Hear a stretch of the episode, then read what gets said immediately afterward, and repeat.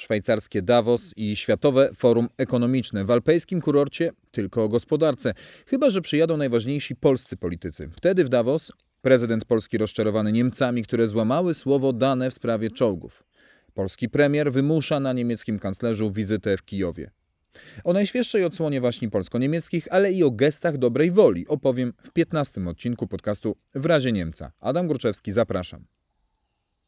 Zacznę od wytłumaczenia. Nie było dużo tych głosów, ale kilka osób upomniało się o nowy odcinek, kiedy nie ukazał się na początku tygodnia. Nie nagrałem go po prostu do tej pory. Staram się, żeby stało się to jeszcze w tym samym tygodniu z lekkim opóźnieniem, ale jestem. Na Instagramie biłem się w piersi. Przy okazji zapraszam na mój profil w tym social medium. Tu mm, no myślę, że tym bardziej powinienem to wyjaśnić. Nie wiem, czy będzie słychać bicie się w piersi, ale chcę powiedzieć, że remont domu to sprawa, która mocno miesza w rytmie tygodnia. Tym bardziej, gdy runie ściana pokoju, w którym podcast do tej pory nagrywałem. Stąd, zgodnie zresztą z sugestią niektórych słuchaczy, dzisiaj będzie słychać leśne tło dźwiękowe. Mam nadzieję, że będzie słychać, bo robi się już ciemno i ptaki także idą spać, ale jeszcze z tego, co słyszę, gdzieś tam w tle będą się pojawiały. Jeżeli Wam się to tło leśne właśnie nie spodoba, proszę o sygnały, nie będzie ich w kolejnych odcinkach. A myślę, że o tej porze dnia, czy też e, wieczoru, e, ale także i porze roku, możemy czasami zajrzeć także do lasu. One nie powinny przeszkadzać w naszej merytorycznej dyskusji, w naszych merytorycznych kontaktach. Będzie, mam nadzieję, wyraźnie słychać o tym, co dzieje się w Polsce, o tym, co słychać w Niemczech, szczególnie w relacjach między tymi dwoma krajami. To może jeszcze raz przepraszam i zapraszam. Zgodnie z zapowiedzią na początek Davos. To jest y, miejscowość, która y, nieodmiennie kojarzy się oczywiście ze Światowym Forum Ekonomicznym. Niektórzy nie wiedzą oczywiście nawet, gdzie jest Davos. Y, znam parę osób, które nawet nie wiedziały, że w Szwajcarii to jest. Tak, to jest Szwajcaria, kanton Gryzonia, stolica Kur. To jest takie miasto które jest najstarszym miastem Szwajcarii. To Kur oczywiście, a nie Davos. Tam jest y, też piękna katedra XII-wieczna i to Davos leży na wschodzie Szwajcarii, blisko granicy już y, z Austrią. Y, I tam właśnie odbywa się co roku Światowe Forum Ekonomiczne z lekkimi wyjątkami. Natomiast samo to, ta nazwa Światowe Forum Ekonomiczne oznacza nie tylko to spotkanie właśnie coroczne, ale także oznacza organizację non-profit, która swoją siedzibę ma na drugim końcu Szwajcarii, w kolonii to jest y, miasto przyklejone do Genewy, w kantonie Genewa właśnie, czyli no ten drugi koniec nad jeziorem genewskim leży właśnie kolonii i tam y, powstała koncepcja i tam też założył y, Niemiec i to jest ważne, dlatego że Szwajcaria jest tym obszarem, do którego zaglądam czasami, natomiast zdecydowanie bardziej zajmujemy się Niemcami, więc to tłumaczę, że po pierwsze jest to Szwajcaria, czyli także kraj niemieckojęzyczny, po drugie założycielem tego pomysłu, inicjatorem tego pomysłu właśnie jest Niemiec, niemiecki ekonomista Klaus Schwab. Mało kto może kojarzy z osób y, niegłęboko zainteresowanych właśnie wydarzeniami tamże w tym Davos. Klaus Schwab, niemiecki ekonomista, założył właśnie fundację non-profit, chociaż ona, ta fundacja zajmuje się także działaniami lobbystycznymi e, i właśnie tutaj z organizacją tego forum oraz e, całej tej organizacji, e, którą prowadzi Schwab, jest trochę kontrowersji. On budzi takie emocje, na przykład w związku z tym, że część programu forum jest tak niedemokratycznie prowadzona, on sobie sam wybiera, zaprasza e, biznesmenów do e, różnych paneli, na które nie ma zgody, żeby wchodziły media, to są takie zamknięte dyskusje, tam właśnie odbywają się te lobbystyczne działania przede wszystkim. E, to raz, a dwa to jest kwestia pieniędzy. Wspomniałem, że to jest organizacja non-profit, a jednocześnie no, właśnie te pieniądze, które on dostaje za to, co tam się dzieje, też no, co jakiś czas pojawiają się tematy związane właśnie z tym. No jeszcze tylko powiem, że ten Klaus Schwab jest do dzisiaj prezesem właśnie tej organizacji, a pierwsze odbyło się w 1971, co oznacza, że minęło w zeszłym roku, no właśnie w drugim roku pandemii e, minęło 50 lat. No jest to już bardzo doświadczona impreza i pewnie jedna z ostatnich, których y, Klaus Schwab jest nadal prezesem, e, a jest właśnie prezesem tejże organizacji i to on ciągle odpowiada za to, co tam się dzieje. Mimo wszystko Światowe Forum Ekonomiczne odbywa się i budzi emocje, budzi bardzo wiele komentarzy i my dzisiaj także właśnie tymi komentarzami się zajmiemy.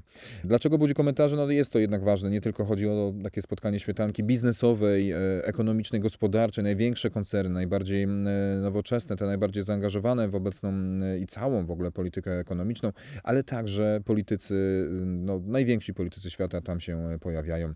E, w tym roku nie pojawił się nikt z Rosji, nie było też przedstawicieli Chin. No te kraje z różnych, a jednocześnie podobnych powodów nie pojawią się. No, Rosja jest to jakby bardzo oczywiście proste i jasne, dlaczego nie ma tam Rosji. Trudno rozmawiać tutaj o gospodarce z kimś, kto y, kłamie i raczej trudno mm, wdawać się w dyskusję z kimś, kto nie odpowiada na pytania, sam stawia jakieś y, dziwne tezy. Szkoda czasu po prostu, tak uznali organizatorzy, a też jest to pewnego rodzaju kara. Y, forum odgrywa ważną rolę, na przykład w 1988 roku właśnie tam podpisano porozumienie, tak zwaną deklarację Davos między Grecją a Turcją i nie doszło do wojny, której naprawdę było bardzo blisko, także jest to ważne miejsce. Czy tylko można łagodzić obyczaje, łagodzić sytuację w Davos. No, okazuje się, że niekoniecznie napięcie w relacjach może także rosnąć e, właśnie w czasie tego forum. I tu dochodzimy do wypowiedzi polskich polityków. Na początek prezydent Andrzej Duda. E, I tutaj Postaram się zachować jak najwięcej ze słów, które padły bezpośrednio z ust prezydenta, natomiast on rozmawiał z dziennikarzami telewizyjnymi, tak to nazwijmy, od studia wideo, y, gazety Die Welt. Oczywiście Die Welt kojarzy się przede wszystkim ze słowem pisanym, ale dzisiaj wszystkie media są w różnych obszarach. Nie ma sztywnego podziału, jak zapewne wiecie, między telewizję, radio, prasę i internet. Wszyscy robią wszystko i Die Welt ma bardzo prężną y, redakcję wideo i właśnie ta prężna redakcja wysłała ludzi do tego, żeby porozmawiali z politykami na początek właśnie Andrzej Duda. Mm, a robię to tłumaczenie dlatego, mm, takie wprowadzenie lekkie, żeby pokazać, że będę starał, będę się przeplatał z prezydentem Dudą, e, dlatego że postaram się wszystko to, co spod niemieckiego tłumaczenia wychodzi mm, po polsku, to zostawię e, w ustach e, głowy polskiego państwa. Natomiast ja będę uzupełniał to, co Niemcy zagadali, a co staram się, żeby było najbliżej oryginału tego, jak Andrzej Duda przekazywał informacje, właśnie jak odpowiadał. Poproszono o komentarz do tego stanowiska Niemiec w sprawie oczywiście Ukrainy, no i w sprawie polskich oczekiwań dotyczących czołgów. Ja przede wszystkim oczekuję, że. W... Niemcy będą pomagały Ukrainie, bo Ukraina potrzebuje pomocy. Zgadza się, że my przekazaliśmy dużą ilość uzbrojenia, bo uznaliśmy, że. To jest nasz po prostu w jakimś sensie obowiązek jako sąsiada. Zapotrzebowanie jest tam naprawdę duże, dlatego zdecydowaliśmy się te czołgi przekazać. W zasadzie naruszyliśmy przez to nasz potencjał obronny, nasze zapasy i dlatego liczymy na to, że dostaniemy. Tutaj wsparcie ze strony wspólnoty. Jaką jest Sojusz Północnoatlantycki. Liczymy na wsparcie ze strony Stanów Zjednoczonych, liczymy na wsparcie ze strony Niemiec, bo dzisiaj ogromna część czołgów. Stanowią wyposażenie polskiej armii to niemieckie czołgi Leopard. Jeżeli stanie się tak, za sprawą naszych sąsiadów, Niemiec, że właśnie niemieckie czołgi będą stanowić dla nas zastępstwo za to, co przekazaliśmy Ukrainie. Bylibyśmy bardzo wdzięczni. Mieliśmy taką obietnicę. Słyszymy, że, że Niemcy nie będą się chciały z tej obietnicy wywiązać. No jest to dla nas duży zawód. O dużym zawodzie mówi prezydent Andrzej Duda i nie ma się co dziwić, że te słowa oczywiście podchwyciły niemieckie media.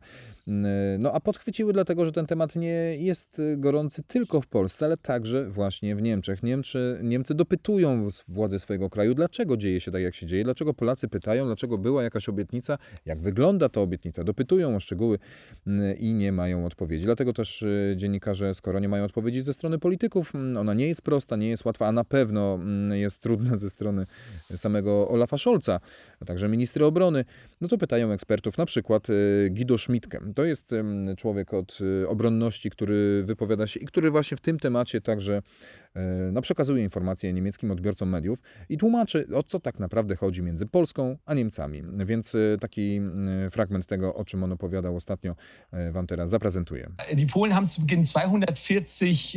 Polacy przekazali Ukrainie 240 czołgów T-72, czyli rosyjskiej produkcji. I widocznie była umowa, a może doszło do jakiegoś komunikacyjnego nieporozumienia. W każdym razie Polacy spodziewali się, że w zamian dostaną najnowocześniejsze leopardy typu 2A7V to najnowsze czołgi w zasobach Bundeswehry. Te czołgi dopiero w zeszłym roku trafiły do pierwszego batalionu pancernego. To były 104 czołgi wyposażone najlepiej jak się da. I one są dla nas bardzo istotne, dlatego że one w przyszłym roku razem z tym batalionem mają trafić do tak zwanej szpicy NATO, czyli do e, w skrócie VJTF,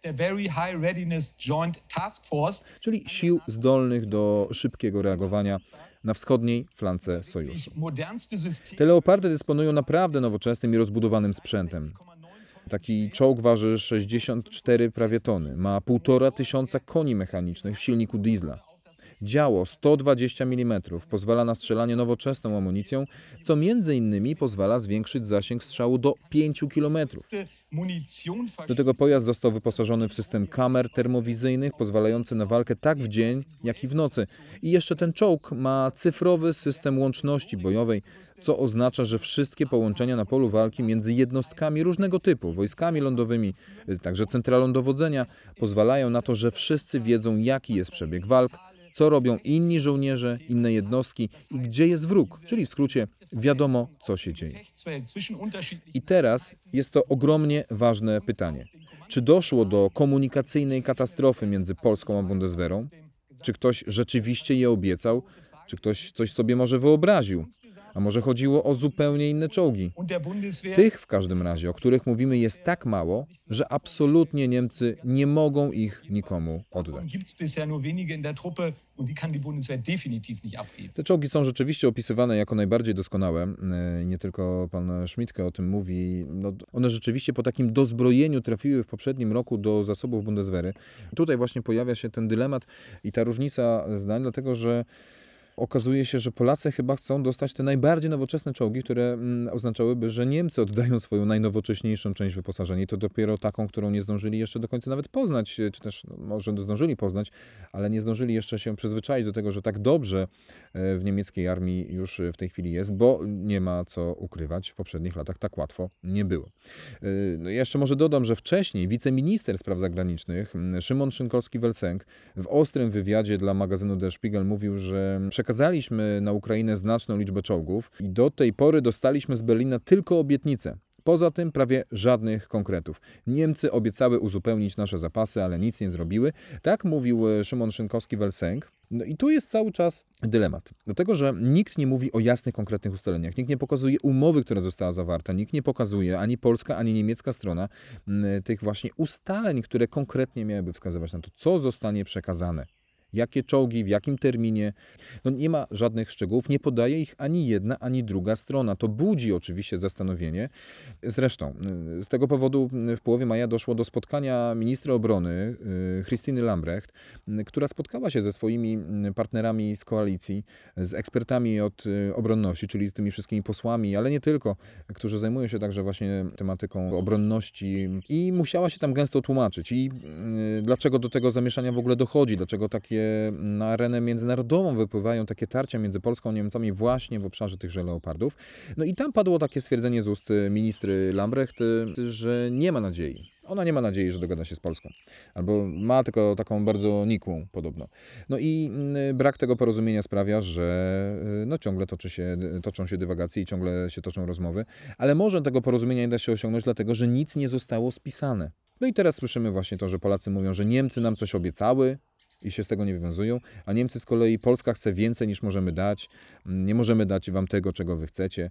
E, no i oczywiście ta dyskusja jest bardzo, mm, stosowane są różne argumenty. Ze strony polskiej tradycyjnie, no, choćby minister Welsenk mm, mówi o wyrzutach sumienia za nazistowską przeszłość, o działaniach na rzecz Rosji, Ukrainy, Polaków, e, właściwie Rosjan, Ukraińców, Polaków, e, że to wpływa na takie spowolnienie.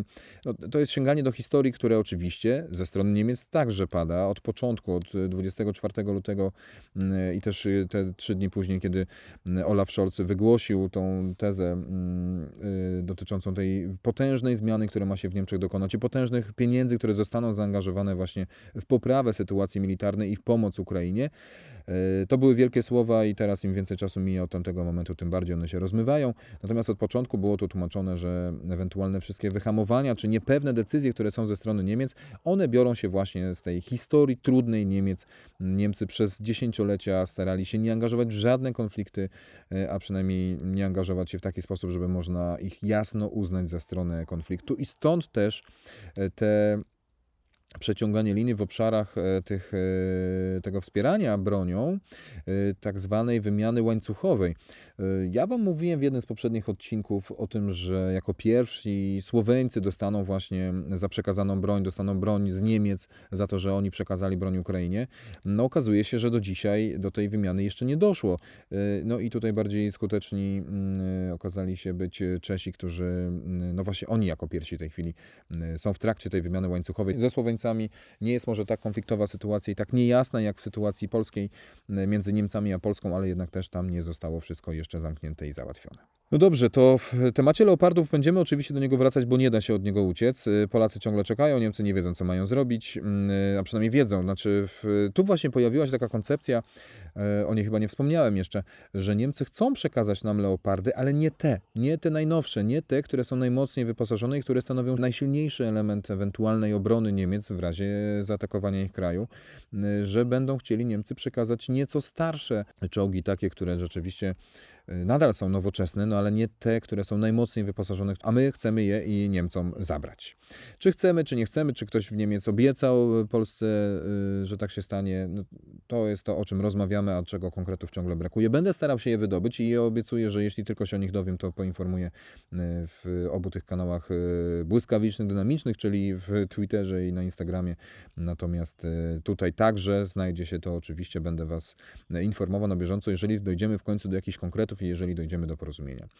Natomiast mm, ten e, obszar leopardów jest e, bardzo ważnym i e, też dostaję pytania od Was właśnie, co słychać, czy one zostaną, czy one trafią do Polski. Też pytają mnie osoby, które nie śledzą na bieżąco tego, co się dzieje i proszą mi o odpowiedź, więc odpowiedź jest taka, że nie wiem. Moim zdaniem trafią, ale chyba nie te, które są najmocniejsze, które Polska by oczekuje, czyli te, które w roku 2021 zostały przekazane dopiero do Bundeswehry po naprawdę mocnym doposażeniu. Prawdopodobnie będą to inne inne leopardy, ale tak jak wspomniałem przed chwilą, nawet ministra obrony Niemiec e, mówi, że wątpi to, że uda się osiągnąć porozumienie, no więc musimy na nie czekać i zobaczymy, czy do niego dojdzie. A ono, mm, o to porozumienie będzie tym trudniej, mm, im więcej będzie padało takich komentarzy różnych, jak z ust właśnie na przykład premiera Mateusza Morawieckiego, mm, który, to nie jest wątek na, do mojego podcastu, ostatnio oczekiwał pieniędzy od Norwegii, chciał, żeby oni podzielili się swoimi zyskami. To tylko krótko mówię o tym, jakby, że szef polskiego rządu ciągle szuka jakichś nowych wrogów, dodaje ich do listy tych krajów, z którymi niekoniecznie Polska chce mieć dobre stosunki. No ale o starych wrogach nie zapomina, tym bardziej, że został zachęcony przez niemieckiego dziennikarza z tej samej redakcji Die Welt, pokusił się o komentarz dotyczący szefa niemieckiego rządu, czyli swojego odpowiednika w Niemczech, w Berlinie. Nie możemy wierzyć, że możliwy jest powrót do idei business as usual z Rosją. A jednak mam wrażenie, że niektórzy na Zachodzie ufają, że ten business as usual wróci. Nie, nie wróci. I tutaj e, dziennikarz niemiecki mm, dopytuje, że Morawiecki był pierwszym premierem, który pojechał do Ukrainy pokazać wsparcie dla Ukraińców, e, natomiast niemieckiego kanclerza dotąd tam nie było i stąd e, pytanie, czy powinien pojechać. Myślę, że powinien. Ponieważ nie ma nic lepszego, wie pan, niż odwiedzić stolicę walczącego narodu, by poczuć wagę, znaczenie sytuacji i wszystko, co tam się dzieje. To podstawa. Poznać prawdę o tym, że oni walczą o wolność, o europejskie wartości, o najważniejsze zasady, jakie możemy sobie wyobrazić to na pewno pozostanie w świadomości. Um, uh, Jak usłyszeliście, tutaj znowu stosowałem tłumaczenie kaskadowe, nawet jeszcze bardziej, dlatego że ten wywiad odbywał się po angielsku, był tłumaczony na język niemiecki, a ja wam tłumaczę go na język polski. Mam nadzieję, że za dużo nie przekręciłem, w razie co mm, mam nadzieję, że pan premier albo ktoś z jego kancelarii mnie poprawi. Natomiast naprawdę starałem się, żeby tam padło dokładnie tak, jak to mm, chciał przekazać minister, pierwszy pośród ministrów, czyli premier Mateusz Morawiecki. Stali słuchacze podcastu chyba nie będą zaskoczeni, że większość Niemców, podobnie jak premier Morawiecki, chciałaby, żeby Scholz pojechał i podobnie jak premier Morawiecki, nie rozumie do końca o co chodzi Scholzowi, o co chodzi SPD. Ja dostaję pytania takie dokładnie, y, które tak brzmią. Czy Niemcy rozumieją o co chodzi Scholzowi i o co chodzi SPD? No wiele wskazuje na to, że nie rozumieją, albo przynajmniej nie akceptują, chociaż wydaje mi się, że bardziej częściej nie rozumieją po prostu, dlatego że ta komunikacja nie jest prosta. I też dowodem na to są mm, ostatnie badania, mm, które w tym tygodniu się odbyły, pod kątem właśnie oceny mm, umiejętności, kompetencji politycznych, chyba tak to trzeba nazwać najkrócej. Zostało wymienionych dziewięć umiejętności, które powinien mieć polityk, a przynajmniej tak autorzy tego badania wymienili takich dziewięć umiejętności i można było wybrać opcję, że żadnej z powyższych nie ma badany polityk. I tutaj by zostali wybrani przywódcy, liderzy partyjni tych najważniejszych partii w Niemczech. Przy czym y, to nie są y, liderzy przewodniczący, prezesi tych państw, y, tych partii, tylko ludzie, którzy właśnie są liderami najbardziej rozpoznawalnymi, tymi, którzy wpływają na bieżącą politykę i dlatego właśnie w przypadku SPD jest to Olaf Scholz, czyli kanclerz, w przypadku Zielonych jest to Annalena Baerbock i Robert Habeck. No a tam padły też pytania dotyczące Christiana Lindnera, czyli szefa FDP tej trzeciej partii koalicyjnej, a także Markusa Zudera z CSU i Friedricha Merca z CDU, czyli dwóch y, tych partii, które tworzą klub chadecki i które razem współdziałają. No to są te partie, które najwięcej mm, i w poprzednich rządach, i w obecnym rządzie biorą udział, i też w obecnym Bundestagu po prostu odgrywają największe role. No i tam okazuje się, że Olaf Scholz z tego grona sześciu polityków jest jedynym, u którego ponad połowa ankietowanych odpowiedziała, że nie posiada żadnej z powyższych umiejętności. Jakie to są te powyższe umiejętności? No tutaj e, popatrzę. Przede wszystkim e, wiedza merytoryczna, takie wiedza fachowa. Dwa, przywódcze umiejętności. Trzy to jest umiejętność zdecydowanego zarządzania sytuacjami kryzysowymi, jasne przekazywanie komunikatów, to, czy za granicą jest widziany jako osoba, właśnie jako przywódca tutaj wewnątrz Niemiec, czy dobrze komunikuje, czy potrafi wcześniej rozpoznawać problemy, czy jest godny zaufania, no i czy jest bliski obywatelom, czyli czy rozpoznaje to, co obywatele przekazują. No i tak jak powiedziałem, w przypadku Olafa Scholza ponad 50% ludzi stwierdziło, że żadnej z tych umiejętności on nie ma po prostu. Ankietowani nie są w stanie mu przypisać żadnej z tych powyższych. Y, nie trzeba było wybierać jednej, można było wskazać kilka. No i najlepsze notowania mają, to po raz kolejny usłyszycie w moim podcaście, y, politycy zielonych. Robert Habeck i Annalena Baerbock. Najwyższy wynik ma właśnie Annalena Baerbock, która z kolei została bardzo dobrze oceniona jako skutecznie działająca w sytuacjach kryzysowych. Aż 28% ludzi, czyli ponad 1 czwarta wskazała właśnie tę cechę, była, wskazała jednoznacznie, że można przypisać do Annaleny Baerbock. No a tuż niewiele mniej osób wskazało, że Robert Habeck z kolei dobrze komunikuje, no i obaj, oboje ci politycy mieli także wysokie notowania, że e, jasno potrafią wyrażać swoje stanowisko, e, że dobrze zarządzają sytuacjami kryzysowymi, a także w innych punktach także byli wysoko oceniani. Olaf Scholz no, w wielu tych obszarach był albo ostatni, albo przedostatni, nawet na tle tych swoich politycznych rywali, którzy w tej chwili są w opozycji. No wypada po prostu słabo.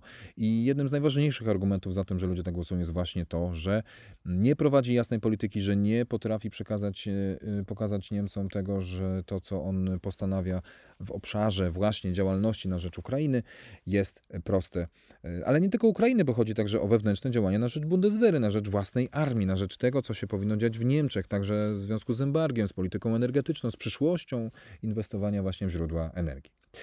Wróćmy może jednak na chwilę do tych relacji, do naszego głównego wątku dzisiaj, czyli do relacji polsko-niemieckich. Tak, premier Morawiecki był w Davos, prezydent Duda był w Davos, oni tam opowiadali, rozmawiali także z niemieckimi politykami, doszło także do rozmów e, oczywiście dwustronnych, natomiast najgłośniej w świat przedostały się te komunikaty, których e, wspomniałem przed chwilą, czyli te cytowane były słowa, e, które padły w rozmowach z dziennikarzami, przede wszystkim magazynu Die Welt, jakoś tak to się ułożyło tym razem. Natomiast w tym samym czasie, w, kiedy odbywało się Ekonomiczne Forum w Davos mm, doszło do ważnych wizyt. Minister spraw zagranicznych Polski Zbigniew Rau pojechał do Berlina. Tam spotkał się przede wszystkim z Annaleną Baerbock, wspomnianą przed chwilą, czyli z szefową dyplomacji, czyli odpowiednicy spotkali się ze sobą i rozmowy były podobno e, miłe, zresztą tak wyglądają też na zdjęciach. Jest śmiem twierdzić, że tak rzeczywiście było, tutaj większych wątpliwości nie było. Oczywiście polski minister nie darował sobie sytuacji, żeby nie powiedzieć paru ostrzejszych słów, no ale na tym też polega dyplomacja. Nie chodzi tylko o to, żeby było miło i łagodniej, żeby łagodzić to, co premier z prezydentem, mówię także o kanclerzu i o prezydencie Niemiec. Nie chodzi tylko o to, żeby szef dyplomacji zachował się najbardziej dyplomatycznie, mówi tylko ładne słowa. Dlatego minister W ostrych słowach skrytykował politykę poprzednich niemieckich rządów wobec Rosji. To podkreślam, że poprzednich, bo jego zdaniem data ta 24 lutego, że ta data oznaczała nie tylko fiasko, ale nawet klęskę niemieckiej polityki wschodniej, zarówno jej intelektualnych tradycji, jak i należących już do przeszłości prób budowy i realizacji gospodarczych współzależności niemiecko-rosyjskich. E, tak właśnie mówił tutaj minister Rau, podkreślając to, co działo się w poprzednich latach, e, w poprzednich dziesięcioleciach ze strony Niemiec, że właśnie to doprowadziło do sytuacji, która w tej chwili jest. Ze strony Niemiec istota tej współzależności sprowadzała się do uzyskania przez gospodarkę niemiecką przewagi konkurencyjnej dzięki dostępowi do tańszej energii z Rosji. Minister Rau odniósł się także do sprawy czołgów. Powiedział, że o tym także rozmawiał i że ze strony niemieckiej usłyszał gamę powodów, dla których jeszcze do takiego przekazania nie doszło. Zastrzegł jednak, że nie może mówić o szczegółach, choć zauważył wolę rozwiązania tego problemu, co oznacza, że coś się dzieje, że jednak jakieś rozmowy są i mamy nadzieję, to już jest mój komentarz, że rzeczywiście te wątpliwości, które ma ministra Christine Lambrecht, te jej wątpliwości nie doprowadzą do tego, że nie będzie można znaleźć rozwiązania, że w takim razie jakieś rozmowy się toczą i powinniśmy znaleźć rozwiązanie tego problemu, czyli coś jednak zostanie, stanie się tak, żeby i Niemcy, i Polacy byli zadowoleni z rozwiązania tego właśnie, jeszcze raz powiem, problemu. Diabeł tkwi w szczegółach, ale zgodziliśmy się co do wstępnej wizji postępowania w tej sprawie, aby ten problem rozwiązać. Tak e, podkreślił na koniec e, minister Rau, e, mówiąc też o tym, że Niemcy ponoszą dzisiaj szczególną odpowiedzialność za pokój w Europie. Jesteśmy zbudowani głęboką zmianą niemieckiego podejścia zarówno do Ukrainy, jak i Rosji. Powiedział, no, no i jeszcze pojawia się oczywiście wątek samej Ukrainy, że Niemcy powinni pomóc w uzyskaniu przez Kijów statusu kandydata do Unii Europejskiej. Czy są konkrety jakieś? Oprócz tego, że coś się stanie, tutaj podpisujemy tak. Mm, Międzynarodowy Dom Spotkań Młodzieży w Krzyżowej. Mam nadzieję, że kiedyś do tego tematu trochę szerzej mm, podejdziemy. E, ten Dom Spotkań Młodzieży w Krzyżowej to jest to miejsce bardzo ważne dla relacji polsko-niemieckich, dla rzeczy tego miejsca no, zaangażowani byli już y, dekady temu i mm, Tadeusz Mazowiecki, i Helmut Kohl, y, a otwarcie ponad 20 y, lat temu mm, było dokonane przez kanclerza właśnie Kohla, a także ówczesnego premiera Jerzego Buzka, to był rok 98. Mm, no a teraz właśnie ministrowie spraw zagranicznych Polski i Niemiec podpisali memorandum w sprawie wsparcia finansowego dla Krzyżowej, które ma to finansowanie, które właśnie tam zostało zatwierdzone, ma trwale pomóc i zagwarantować utrzymanie i rozwój tego ważnego miejsca, tego domu spotkań. Tak jak mówię, wrócimy do tej rozmowy. Myślę, że wielu z Was kojarzy hasło Krzyżowa. Tam e, w tej chwili zresztą to warto zauważyć, schronienie znalazło 100 uchodźców z Ukrainy, co także wiąże się z tym głównym wątkiem rozmów między Polską a Niemcami, e, które obecnie się odbywają. A jednocześnie w tym samym czasie, kiedy minister Zbigniew Rau był w Berlinie, w niemieckiej stolicy, to do polskiej stolicy przyjechała, przyleciała e, Berbel Bas, czyli przewodnicząca Bundestagu. Ona była w Warszawie. Pierwszego dnia swojej wizyty złożyła wieniec przy pomniku nieznanego żołnierza, czcząc w ten sposób pamięć poległych w walce o wolność Polski. To jest ważne. No, także wieniec pod pomnikiem bohaterów getta mm, położyła. Gdzie oddała z kolei cześć Żydom zamordowanym podczas Holokaustu. To są gesty w dyplomacji bardzo ważne, y, które są dokonywane przez niemieckich polityków, żeby pokazać, że nie odcinają się. To jest jakby nieustanna pamięć o tym, co się działo, chociaż część polskich polityków wytyka Niemcom, że chcą o tym zapomnieć, że nie pamiętają o swojej roli. Nie. Kiedyś opowiadałem o tym, że mieszkając w Niemczech byłem nawet zaskoczony tym, na jak dużą skalę, jak często pojawia się w tamtejszych mediach temat II wojny światowej, odpowiedzialności Niemców za e, dokonania nazistowskich, hitlerowskich właśnie Niemiec Rzeszy e, Adolfa Hitlera. I tutaj właśnie te gesty trwają do dzisiaj, mijają lata, mijają dekady, a niemieccy politycy chcą pokazać, że o tym pamiętają, że czują się winni i co jakiś czas powtarzają słowo przepraszam. Na warszawskiej Woli zresztą Berbel Bass była też, e, to myślę, bardzo symboliczne, kolejne takie spotkanie e, z Wandą Traczyk-Stawską, którą myślę, że część z Was powinna kojarzyć. No i razem e, panie upamiętniły dziesiątki tysięcy cywilów, którzy zostali zamordowani właśnie tam przez Niemców. Kolejnego dnia, czyli we wtorek, w tym tygodniu była rozmowa już z polskimi politykami i ze swoją odpowiedniczką, czyli panią e, Elżbietą Witek, marszałek Sejmu, ale także z Tomaszem Grodzkim, marszałkiem Senatu. E, głównymi tematami tych rozmów według oficjalnych komunikatów były wojna i sytuacja na Ukrainie. O tym właśnie oni rozmawiali. Takiego natężenia bezpośrednich rozmów i wykorzystania kanałów dyplomatycznych, a nawet nie do końca dyplomatycznych, bo za takie uznałbym niektóre wywiady dla mediów tego drugiego państwa, Takiego natężenia w każdym razie chyba nie było. Ja nie pamiętam, żeby aż tak mocno się to działo. Może wtedy, kiedy właśnie upadały E, system sowiecki padał e, i cały socjalistyczny i w Polsce i w NRD e, te kontakty były pewnie równie mocne. Przy czym nie chodzi tylko o te ostatnie dni, ale o całe tygodnie, w których spotykają się i prezydenci Polski i Niemiec, premier z kanclerzem, szefowie dyplomacji i właśnie tak jak przed chwilą mówiłem, przewodniczący parlamentów. Są spotkania na najwyższych szczeblach, ale grup roboczych i konkretnych ustaleń mm, trudno wypatrywać. Polska czeka na leopardy, a Niemcy na stosowanie praworządności.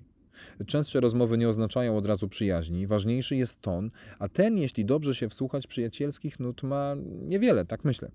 Będzie lepiej? Będzie milej? Ciekawy jestem Waszych opinii. Wspólne działania na rzecz Ukrainy dają taką nadzieję, a jednak na razie razem, myślę, wysnuwamy wrażenie, że okoliczności nie są wykorzystywane do zbliżenia, a bardziej do zaogniania sytuacji, relacji. I przy obecnym układzie politycznym, przy nowym rządzie Niemiec i starym rządzie Polski lepiej nie będzie. To jest moja opinia. A w najbliższych tygodniach w podcaście w razie Niemca usłyszycie opinie i argumenty za, ale także przeciw takiemu stanowisku, bo takie także są. Remont relacji między krajami nad Odrą wygląda na dużo trudniejszy niż ten u mnie w domu. Na bieżąco polsko-niemieckie iskrzenie prezentuje na Twitterze i Instagramie, a podsumowuje tutaj podcastowo. Zapraszam na wszystkie te trzy kanały. Adam Górczewski, do usłyszenia.